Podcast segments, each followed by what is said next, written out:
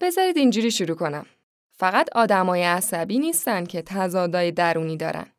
تضادهای درونی رو همه تجربه می‌کنن. همه.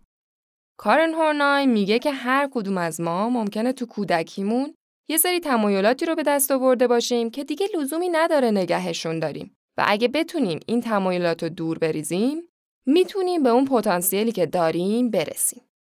کارن هورنای خیلی تحت تاثیر فروید بوده و خیلی بهش احترام میذاشته. اما اینجا که می‌رسه باهاش اختلاف نظر پیدا می‌کنه. اون میگه آدما زندانیای ذهن ناخودآگاهشون نیستن. اونم دنبال ریشه مسائل روانی آدمیزاد بود اما اونا رو مشکلات فعلی آدمیزاد می‌دونست نه مشکلات گذشته و معتقد بود که این مشکلات قابل حلن.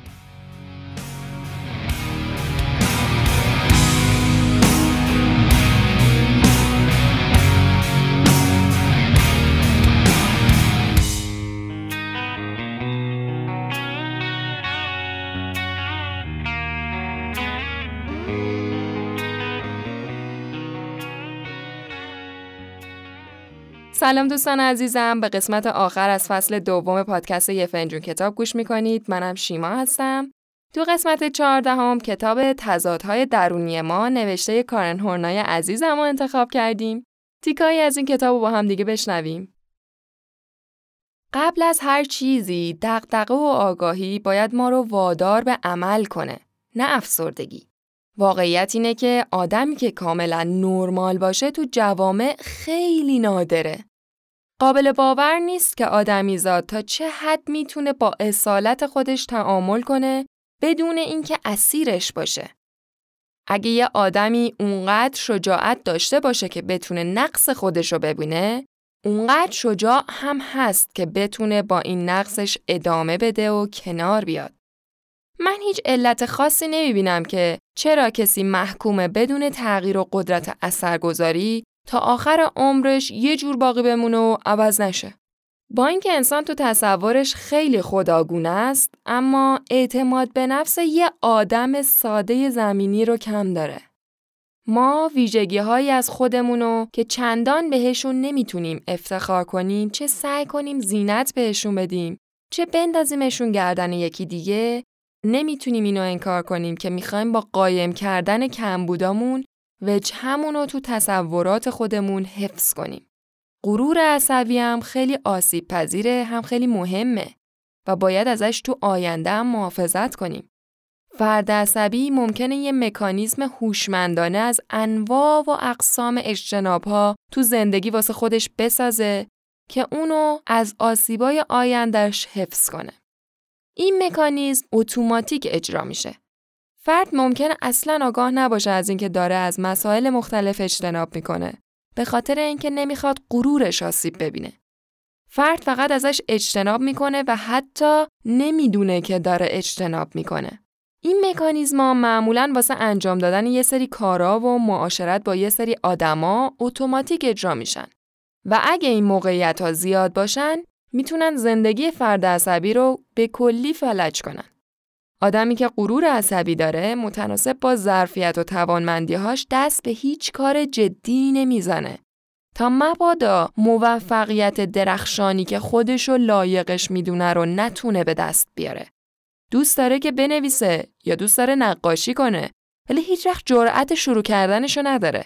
اگه پسر باشه هیچ وقت به دختران نزدیک نمیشه مبادا که دست رد به سینش زده بشه اون از موقعیت های اجتماعی فرار می‌کنه مبادا که خداگاه بشه بنابراین وابسته به وضع مالیش یا اصلا هیچ کار ارزشمندی نمی‌کنه یا به همون کار متوسط رو به پایینی که داره میچسبه و هزینه هاشو به شدت محدود می‌کنه. اون از جنبه های مختلفی کمتر از توانش داره زندگی می‌کنه. در بلند مدت اون از آدمای بیشتری اجتناب می‌کنه چون نمی‌تونه این واقعیت رو ببینه که کمتر از بقیه یه همسن و سالاش پیشرفت کرده و از اونا عقب افتاده. حالا برای اینکه بتونه زندگیشو تحمل کنه باید خودشو سفت و سختتر تو دنیای خصوصی فانتزیش حبس کنه.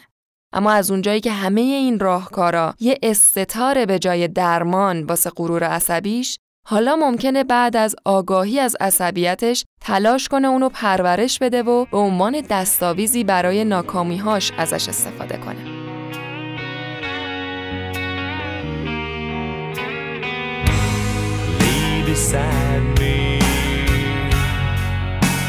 Tell me what they've done and speak the words I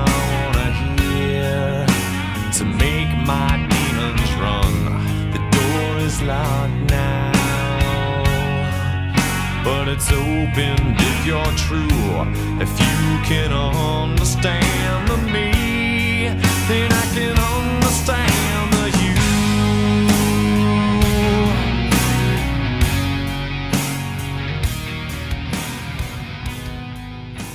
جا داره برای بار دوم از استودیو ستا به خاطر فرصت بینظیری که برامون فراهم کردن تشکر کنیم. امیدوارم که بازم فرصت همکاری مجدد پیش بیاد. اگه دوست دارین می‌تونین از خوره کتاب تو سایت هامی باش حمایت کنین. تو پاورقی و تو منو وبسایت خوره کتاب لینکشو گذاشتم که اگه بخواین می‌تونین ببینین. تیکایی که گوش کردین تیکایی از کتاب تضادهای درونی ما نوشته کارن هورنای بود امیدوارم از خوندن این کتاب لذت ببرین و متشکرم که به این قسمت گوش کردین. فصل دوم یه فنجون کتاب همینجا تموم شد. با فصل ویژه عید 1400 برمیگردیم.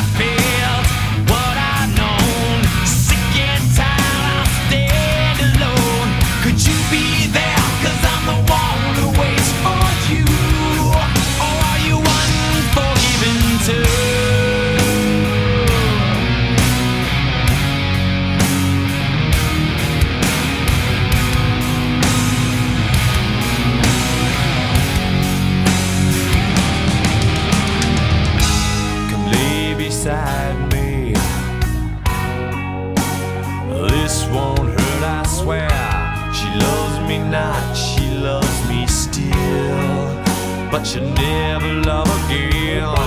She lay beside me,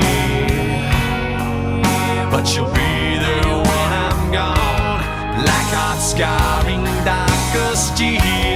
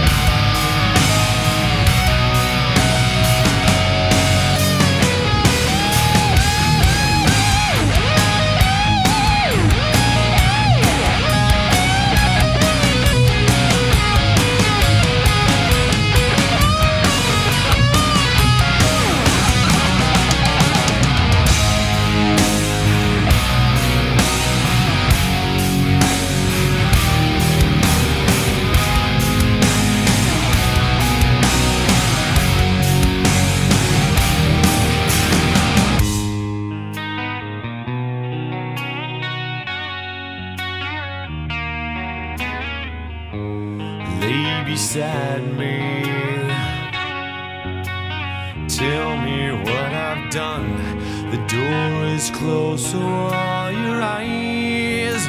But now I see the sun. Now I see the sun. Yes, now I see it.